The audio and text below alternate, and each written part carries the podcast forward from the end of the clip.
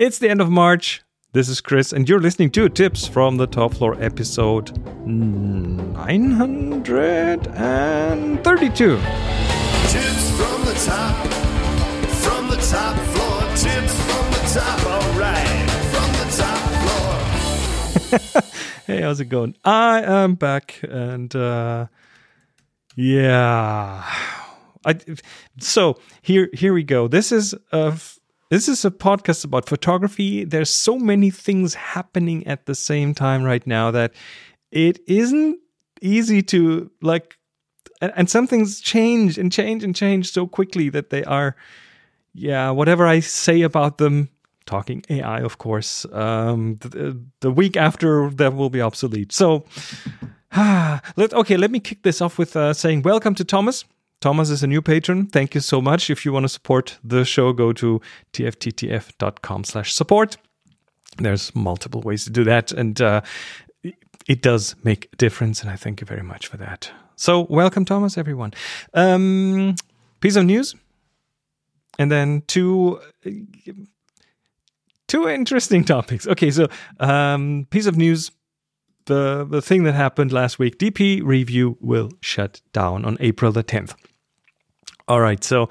Uh, I've discussed this on on Happy Shooting already on the future of photography. We, we made an entire episode about it, so that would probably make sense listening to as well. But yeah, of course, I have to talk about it here. Um, DP review the the gear discussion test YouTube channel review website that pretty much holds the entire history of digital photography.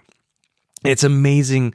It's an amazing um, treasure trove, tro- treasure trove of yeah d- detail reviews down to the pixel and when i started off in in digital photography that was for me that was a very very good companion i spent time on that website i was active in the forums i also uh, quickly discovered that yes the the whole pixel peeping isn't everything. And uh, if if you go back into the archives there, um, we'll get to that in a second, then you will very likely find some older, old, very old posts from me from some 20 years ago where I tell people, and I was not the only one, to go out and take pictures instead of spending all your time on a forum uh, debating minutia. But anyway, um, DP Review is an amazing archive of the technology of digital photography and how it developed over time. And Amazon bought them, I don't know, 2007 something, which didn't change anything pretty much. Um, the expectation back then was that Amazon would completely change that and make it into a, I don't know, gear sales machine. But they left it pretty much the way it was before. And now that Amazon is laying off people and the entire tech industry is laying off people, they looked at what don't we really need anymore and they decided that DP Review is gonna be shut down, which again sent a shockwave through the photo nerd community, including um, over here. So yeah. And then a day, I think a day later or two days later after that announcement, there was a second announcement um, by Petapixel. And Petapixel, who is a news website and they they don't do gear reviews as much. Um, they said Chris Niccolls and Jordan Drake, the two people behind uh, DP Review, are going to find a new home with us. So there you go. DP Review is going to live on in one way or another. And Chris and Jordan um, already they they start they already opened youtube.com slash petapixel the petapixel youtube channel.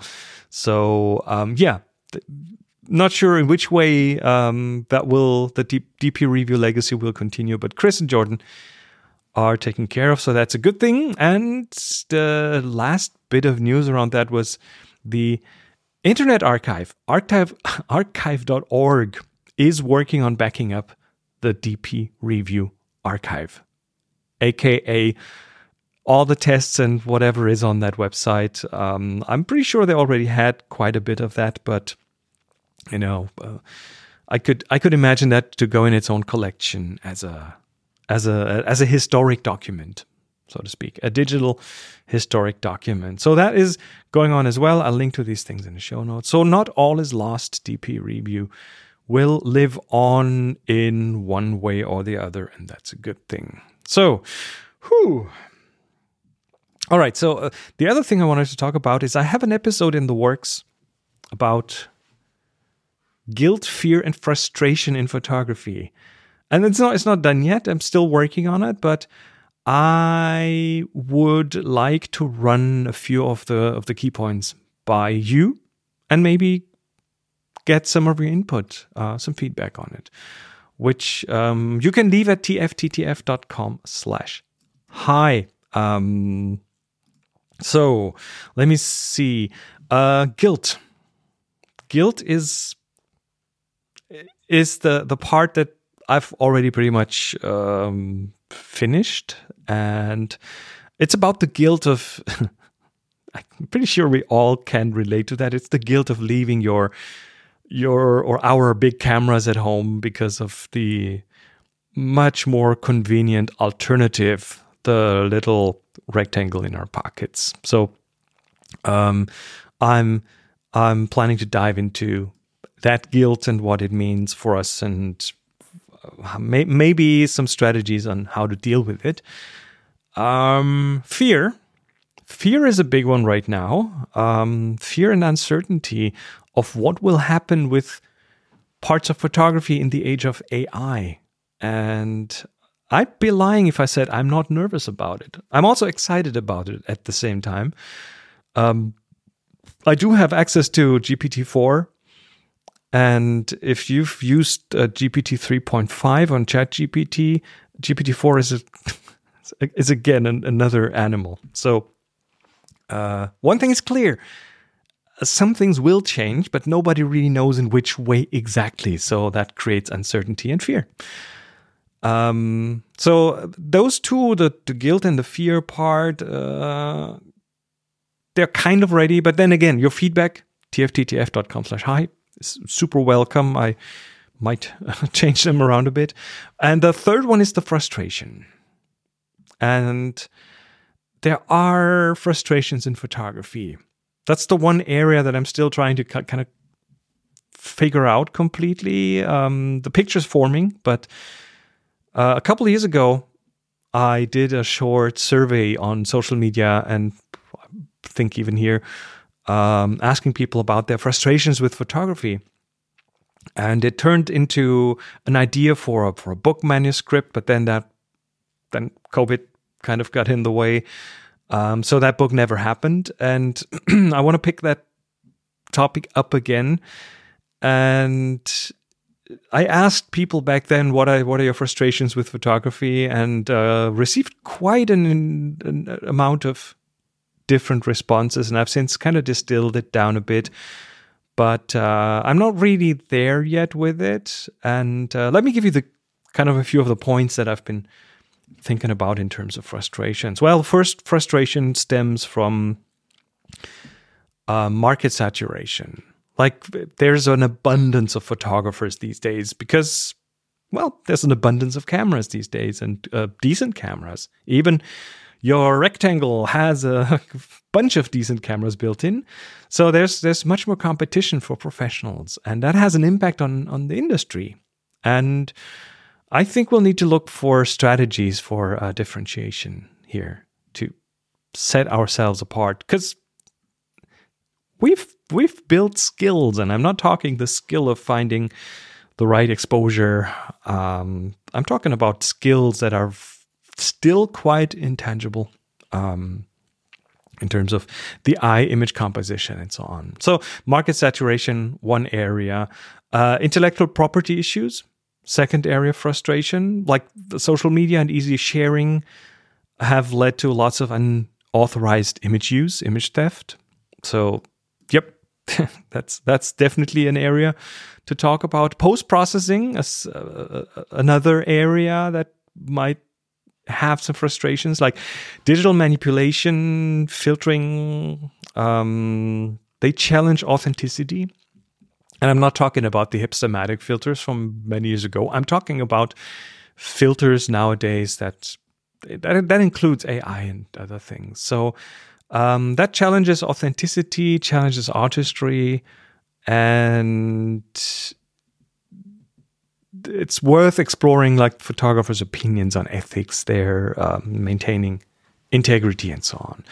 Um, adaptation to change. Again, another area of frustration. The technological advancements, they require a constant updating of skills and uh, or equipment. So I think we'll need to look at uh, education there, tools, the impact of change on photographers. Um, then the entire area of value uh, in photography.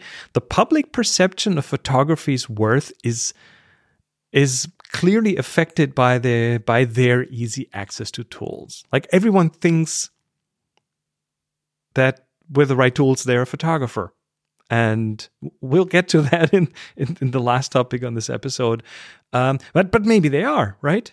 Maybe gatekeeping isn't the right strategy. So that's an area of exploration. And last but not least, um, balancing tradition with innovation, like navigating between between the um, embracing of new technology and the preserving of traditional techniques. That is, yeah.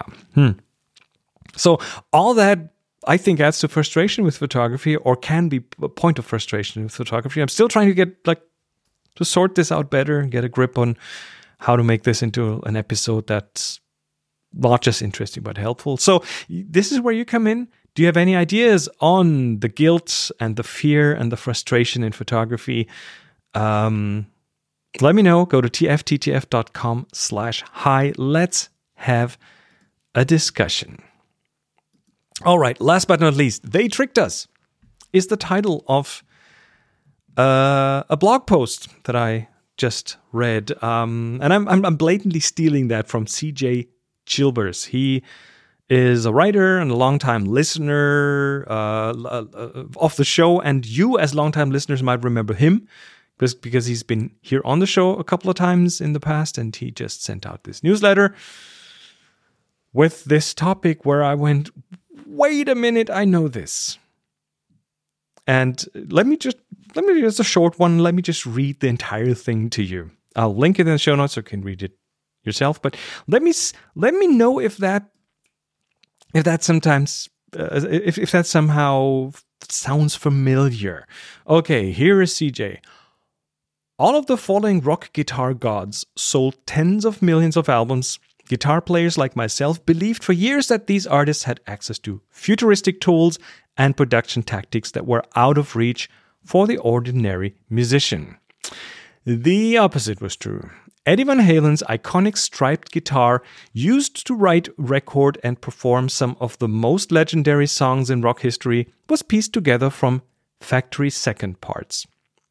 Slash recorded the groundbreaking debut album from the Guns N' Roses uh, using a replica Gibson Les Paul guitar. The album sold sold countless real Gibsons, arguably giving the company a second life.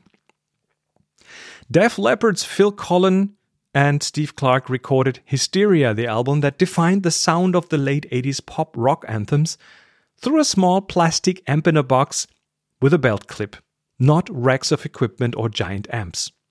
A few sounds available through the box created useful constraints a setting for the ballads, a setting for rockers, that's pretty much it. They had way more time to focus on songwriting. Why are the solutions to creative problems so often presented as a list of expensive tools rather than a process? Because it's easy, it makes money, and it's simple enough to connect with any audience. This month, YouTuber Josh Scott showed that an ugly used guitar pedal from 20 years ago selling for about $60 online could sound like a $7,000 guitar pedal. This caused such a stir, the price of the ugly pedal shot up 2 to 3x overnight. Josh's point was that you should make the most of the cheap guitar you already own. His point was missed by the market. Process wins every time. In these examples, the constraints presented by the artist's less than impressive tools are exactly what created better process and execution. Those constraints also produced truly unique sounds, which copycat musicians would empty their bank accounts chasing in the next several decades. All they really had to do was make the most of what they had to create a better process. Back to photography. Um, inexperienced clients won't take you seriously until your uh, theatrics match their expectations. Right?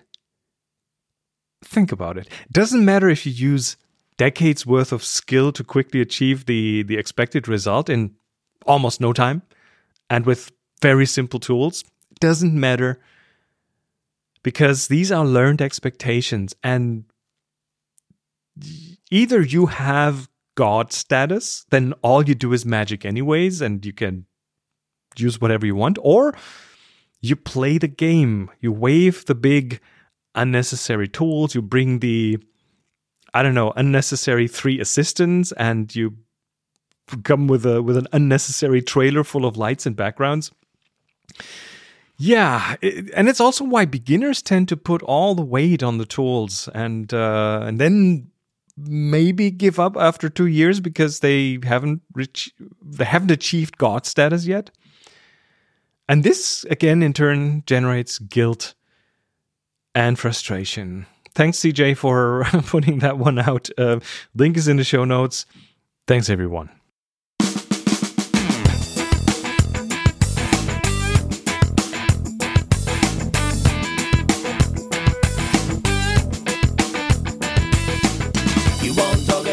And that was it for today. Thank you so much for listening. Thanks for subscribing. Thanks for leaving a rating or a review wherever you get your podcasts. You're awesome.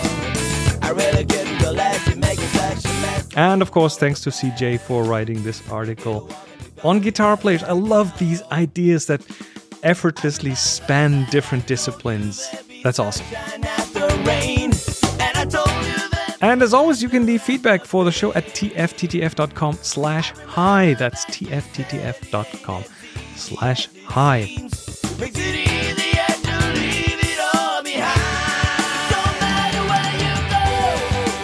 Also, big thank you to all of you who support the show on Patreon. I appreciate you, and you can start supporting the show at $1 per episode. Of course, uh, you only pay if I release an episode. Thanks all for supporting your favorite creators. Find out more at tfttf.com slash support. A quick update on the Eastern European Electric Photo Road Trip in September. I am uh, currently in the midst of booking accommodations and of, uh, of refining the details of our two tours in September. Uh, second one sold out. First one still has two spots open.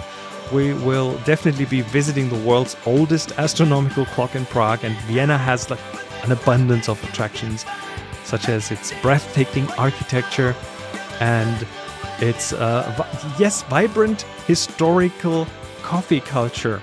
I bet you have never seen a coffee menu this large. Um, I, I sure haven't.